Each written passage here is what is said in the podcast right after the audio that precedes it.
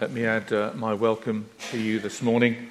Uh, I'm Bob, one of the leaders of this church, and uh, it's a joy to be among you and serve you this morning.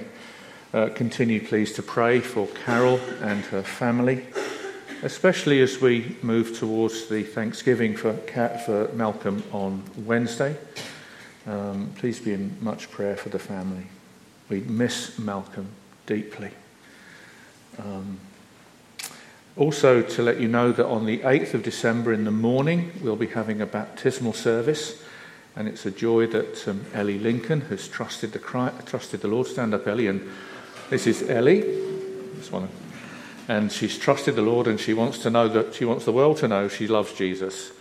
And she's going to get baptized, God willing, on the 8th of December in the morning. Um, so please be in prayer for Ellie uh, and her family. But if you would like to think about baptism, if you know the Lord and love the Lord and would like to tell the world that you love the Lord, um, we'd love to have a conversation with you about that as well. Uh, communion follows this service, which will be led by one of our elders, Ian Adams, uh, and it's open to everyone in this church who knows and loves the Lord Jesus Christ. We're turning to Romans 4, so let's pray and ask God to speak to us this morning. Heavenly Father, as we gather this morning, we ask and pray that the words of my mouth and the meditation of all of our hearts might be acceptable in your sight this morning. In Jesus' name. Amen. Amen.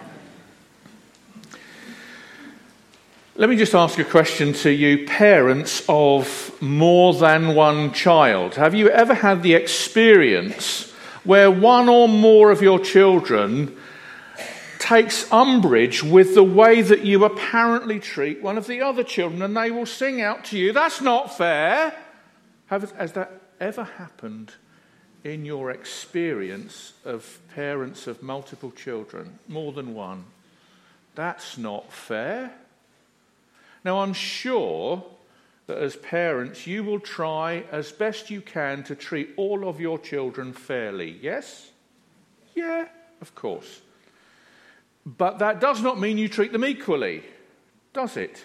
Because they're not all unique. They're, they're, sorry, they are all individually unique. Therefore, they all need your love ministered to them in a particular way that's appropriate for them, which to some of the others might seem like that's not fair.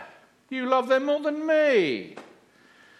Do you ever, by the way, parents, trying to justify how you're treating your children to your other children?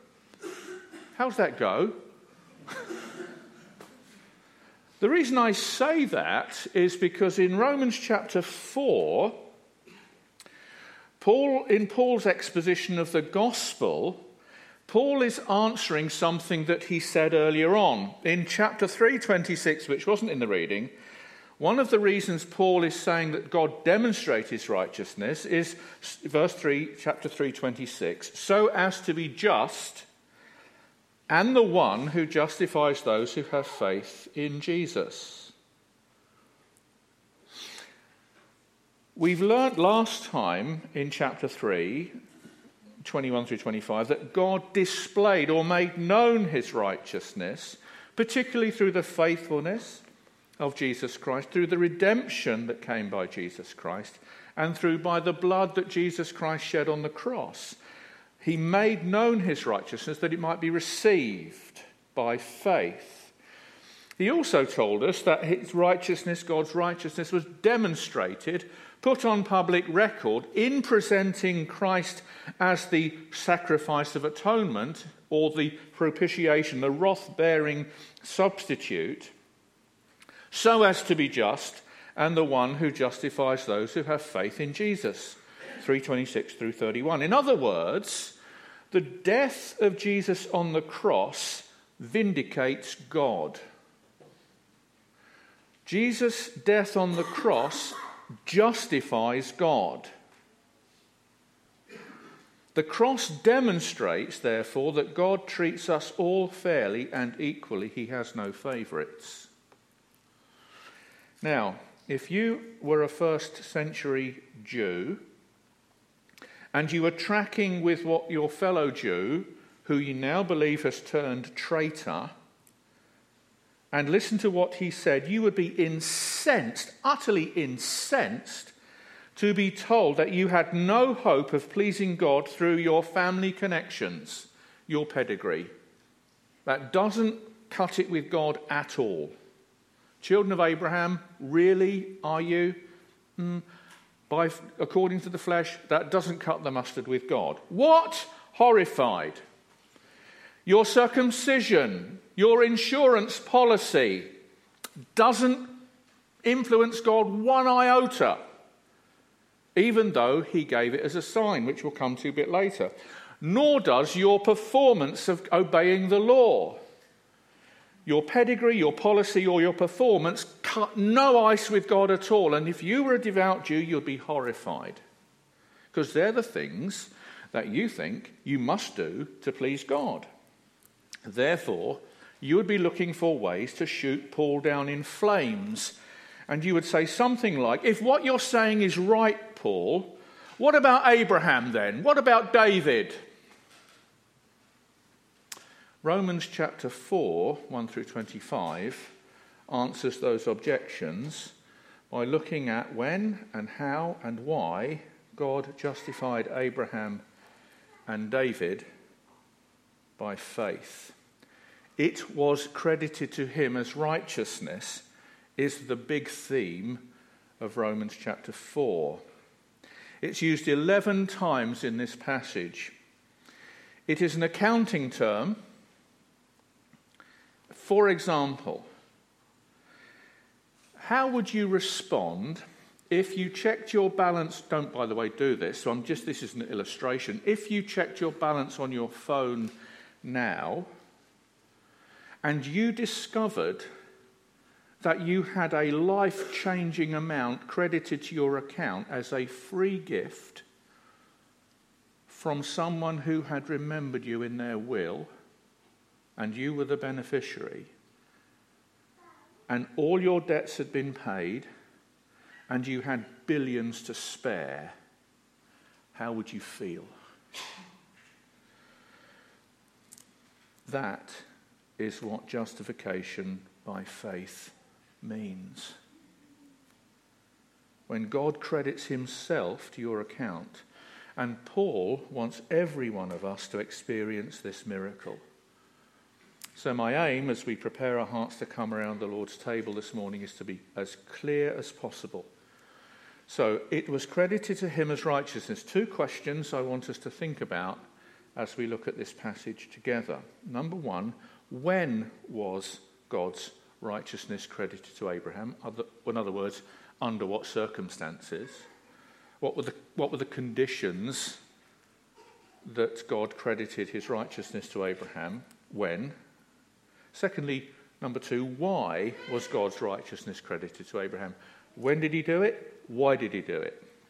That's the two things that Paul wants us to grasp this morning as we look at his word. So, when or under what circumstances? That's a question that Paul raises himself in verse 10. Under what circumstances was it credited? That's the question Paul asks in verse 10, and he's answering it. And there are four conditions that are prevailing at the time when God credited his righteousness to Abraham. Number one, when he was ungodly. I get that from verses 1 through 8. Paul is answering the question, What then shall we say? Our forefather, according to the flesh, discovered in this matter. If in fact Abraham was justified by works, he had something to boast about, but not before God. What does Scripture say? Abraham believed God, and it was credited to him as righteousness. That's the statement he takes from Genesis 15 16. And he expounds it in verses 4 through 5. Now, to the one who works, wages are not credited as a gift, but as an obligation. Here's the point I want to make. Verse 5 However, to the one who does not work, but trusts God, who does what? Justifies the ungodly. Their faith is credited as righteousness. God is in the business of justifying the ungodly. So, when Abraham was a practical atheist, when he was functioning as a pagan, superstitious, confused old idol worshipper with no thought of God in his frame of reference at all, God justified him. In other words, he was just like the rest of us, the rest of humanity, as Paul has been showing us, who suppress the truth we know about God that he's revealed to us in creation and that he's revealed to us in our conscience. We suppress the truth that we know as we deliberately make lifestyle choices that we imagine will bring us the joy and the help and the hope that we all crave and we all need. That was the condition of Abraham when God justified him ungodly. Under those circumstances, God stepped into Abraham's life and credited his righteousness to Abraham, ungodly Abraham's account and therefore in an instant changed his past, his present, and his future forever. And Paul says, I, also, that's what David says. Look at verses 6 through, 6 through 8. David says the same thing when he speaks of the blessedness of the one to whom God credits righteousness apart from works. Blessed are those whose transgressions are forgiven, whose sins are covered. Blessed is the one whose sin the Lord will never count against them. This blessedness, this blessedness is a declaration of God that He is deliberately blessing you with His righteousness. This blessedness, it's a declaration of God. And when you know you've got it, you say, Blessed are those Blessed am I whose transgressions are forgiven, don't you? God justifies the ungodly. That is great news, is it not? He was justified when he was ungodly. He was also justified when he was uncircumcised. That's the point of verses 9 through 12. Is this blessedness only for the circumcised or also for the uncircumcised? We have been saying that Abraham's faith was credited him as righteousness.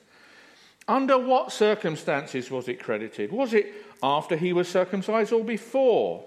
It was not after, but before. It says the same thing in verse 12.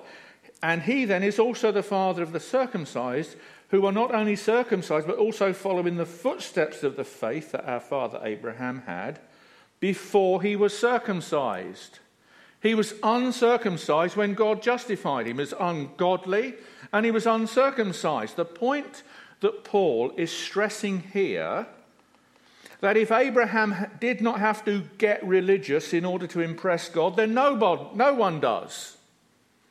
He was not circumcised, then justified by God. No, no. He was justified by God, then given the sign and seal that God had, past tense, justified him. That's the point of 9 through 11. Let me tell you something about my story. I was brought up um, with, by loving, kind parents who were occasional church attenders. Um, my mum came from Northern Ireland, my dad came from Lancashire, and you see before you the product of what happens when an Irish lady and a, an Englishman get together. And I was christened in a Presbyterian church in Northern Ireland when I was a little baby boy. I have no recollection of the occasion at all. I have a certificate to prove it, but I wasn't, I have no memory of it at all. I used to go, go occasionally to the uh, local Anglican church uh, where we lived in Luton, and I was sat at the back with my friends and I noticed that they were having communion as we're having this morning, and some people were allowed to go up and take communion and drink wine. Others weren't. I wasn't allowed to drink wine, and I was a 12 year old boy, and I wanted to drink wine. How do you get to drink wine? You have to be confirmed. I want to be confirmed.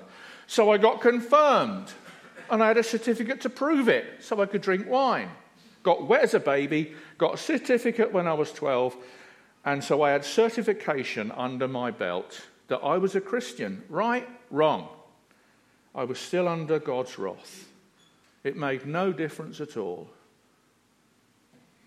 Getting religious means doing stuff or having stuff done to you to win God's favour, like rubbing the Buddha's belly. or counting beads on a string, or fetching the broom of the wicked witch of the west.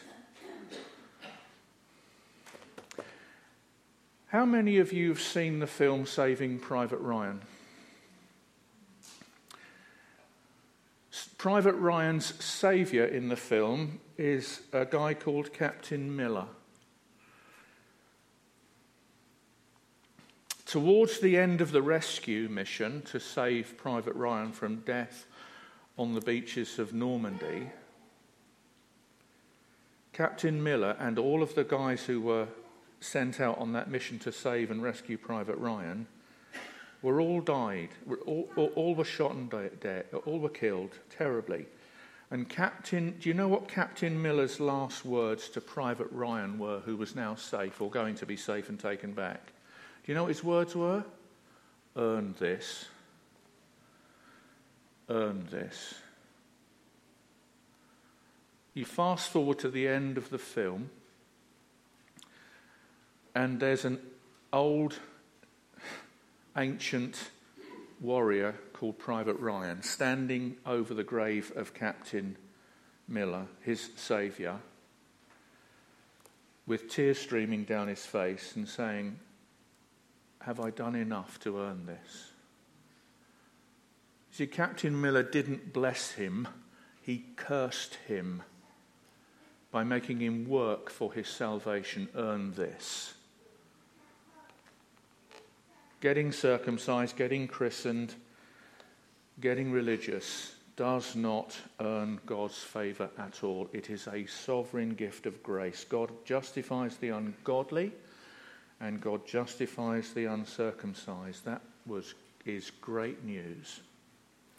He also justifies the unrighteous. That's the point of verses 13 through 15. It was not through the law that Abraham and his offspring received the promise that he would be heir of the world, but through the righteousness that comes by faith. For if those who depend on the law are heirs, faith means nothing, and the promise is worthless, because the law brings wrath. And where there is no law, there is no transgression. Paul is building on his argument, proving the circumstances under which God justifies people when they're ungodly, when they are unreligious. Now, to the Jew, the giving and receiving of God's law through Moses was massive, which of course it was. That bit they got right. But they missed entirely the point of why God gave them the law. The law says, do all of this perfectly and permanently. In other words, build your own perfect righteousness by being absolutely 100% obedient to the law and live. But break even one of the least of these commands and die. Why? Because, verse 15 the law brings wrath. The law does not bring salvation. It was never designed to do it. It was designed to show you that you're under the wrath of a sin hating God and you need God to rescue you from God. Enter Jesus.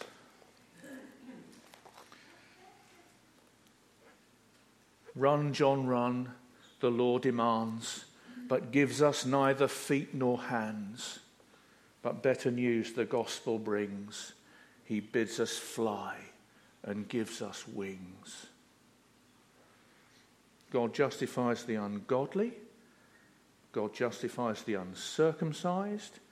God justifies the unrighteous, which is absolutely brilliant news. When he believed God. Verse 3 Abraham believed God, and it was credited to him as righteousness. And to show us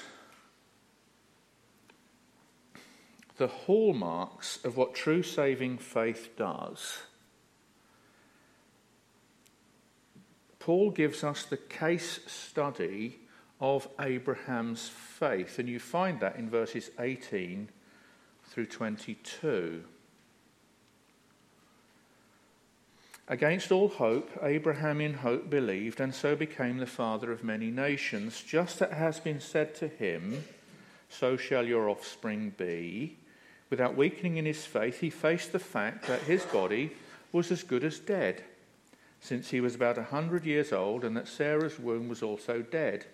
Yet he did not waver through unbelief regarding the promise of God, but was fully strengthened in his faith and gave glory to God being fully persuaded that God had power to do what he had promised.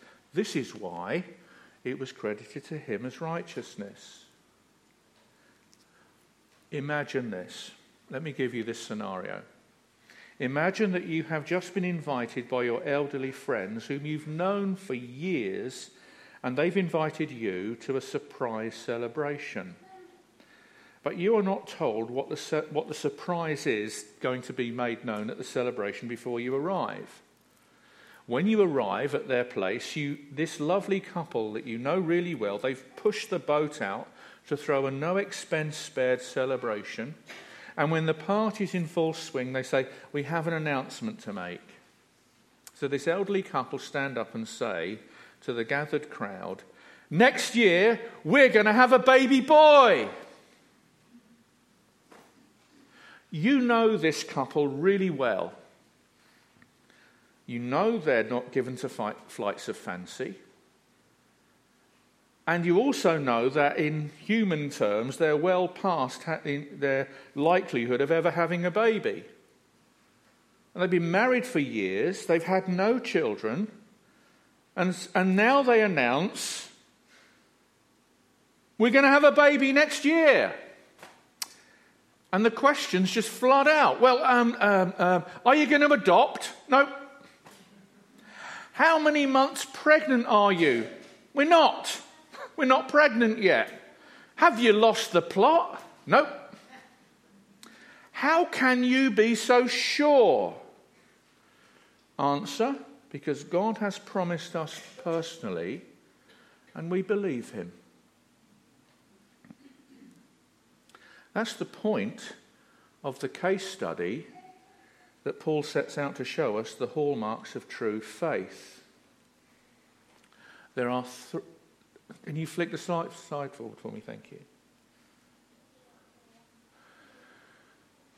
There are three things that Paul shows us that are the marks of saving faith in this.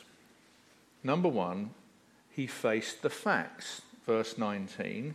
He faced the facts that both he and Sarah were as good as dead. Humanly speaking, of them getting pregnant, no chance.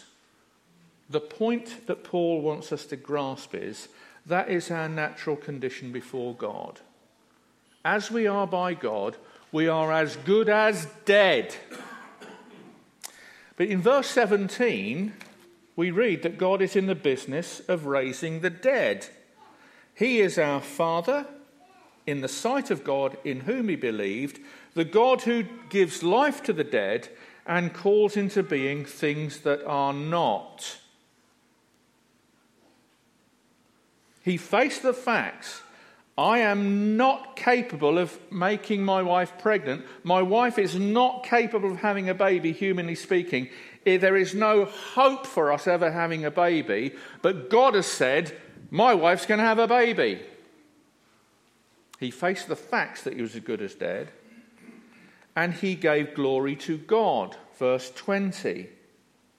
Having faced the fact that he and his wife were as good as dead, he worshipped God for what God was going to do for them in the future.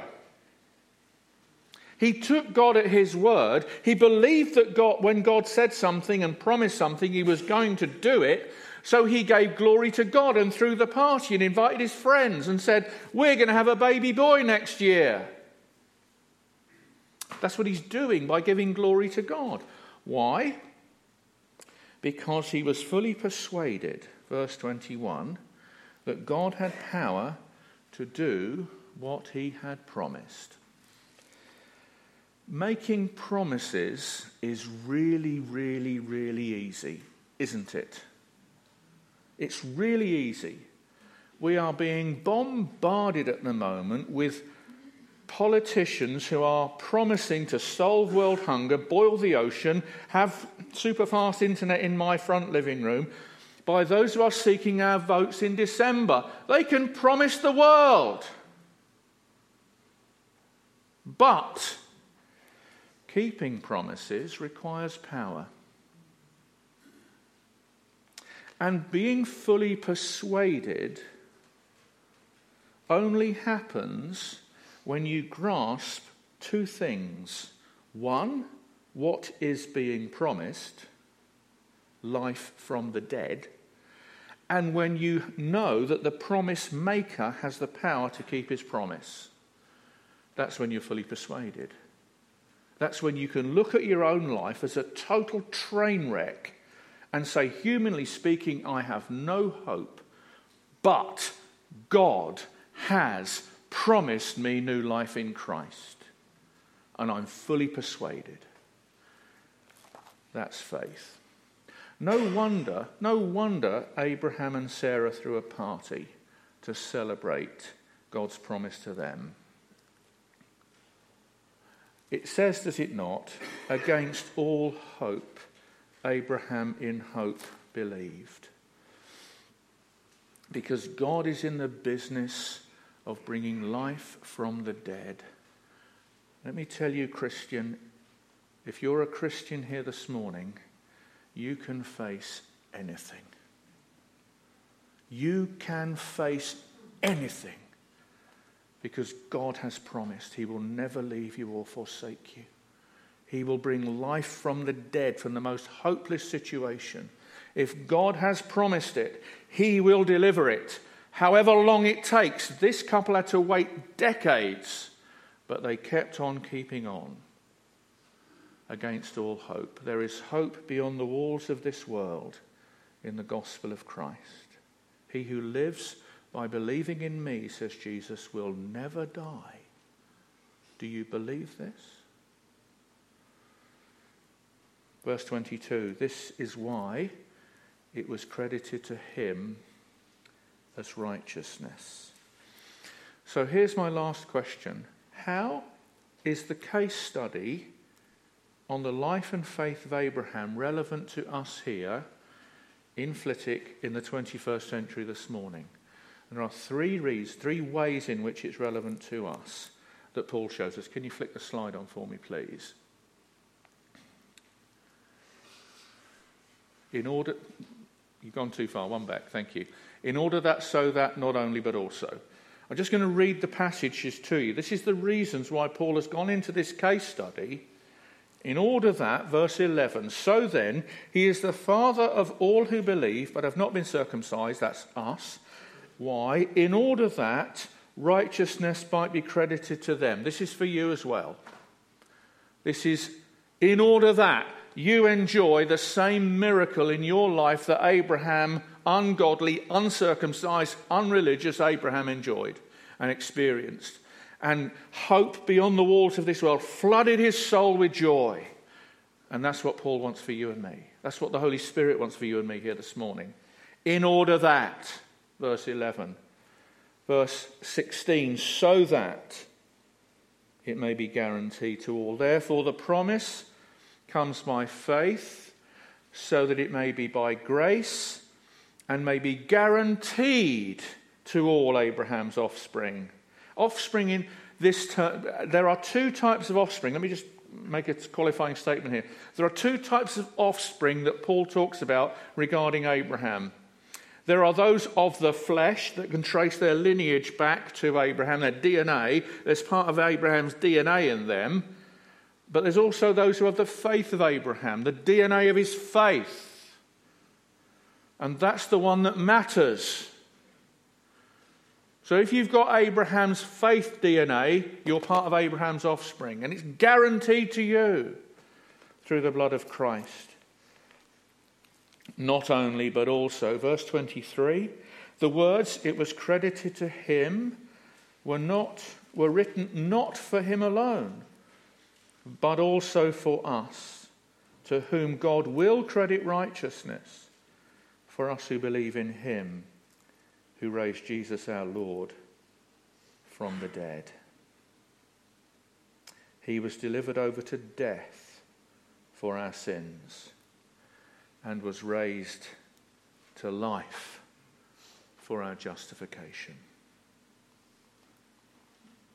It was credited to him as righteousness. This amazing gift of God's righteousness, he promises he will credit to your account through faith in Jesus Christ. And this demonstrates to the whole cosmos that he is just and the justifier of the one who has faith in Jesus. As we prepare our hearts to come around the Lord's table, three questions for you to, to think about in your own heart. Have I trusted Christ? Have I cast myself upon him? Has God credited his righteousness to my account? Has he begun to flood my soul with hope?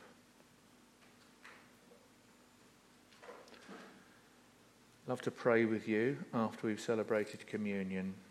If you're not sure and would like to be sure, come and talk to me or someone you trust. There is no more important thing to know that God has credited himself to your account. Don't leave this room without knowing that, please. I'm going to pray, then we're going to sing, and then we, uh, I'll hand over to Ian, who'll lead our time around the, t- the table. He was delivered over to death for our sins. Lord, we recognize that every one of us in this room are hopeless, helpless, ungodly, uncircumcised, unrighteous sinners. And Jesus was delivered over by you to death on the cross for our sins. And we praise you that he was raised to life for our justification. Please grant the gift of saving faith to everyone in this room this morning, that we might know this blessedness that transformed Abraham and Sarah's life, this blessedness that transformed David's life. Grant that we might know that before we leave this room this morning. And we pray these things in Jesus' name for our joy and for your glory. Amen. Amen. What gift of grace! I, yet not I.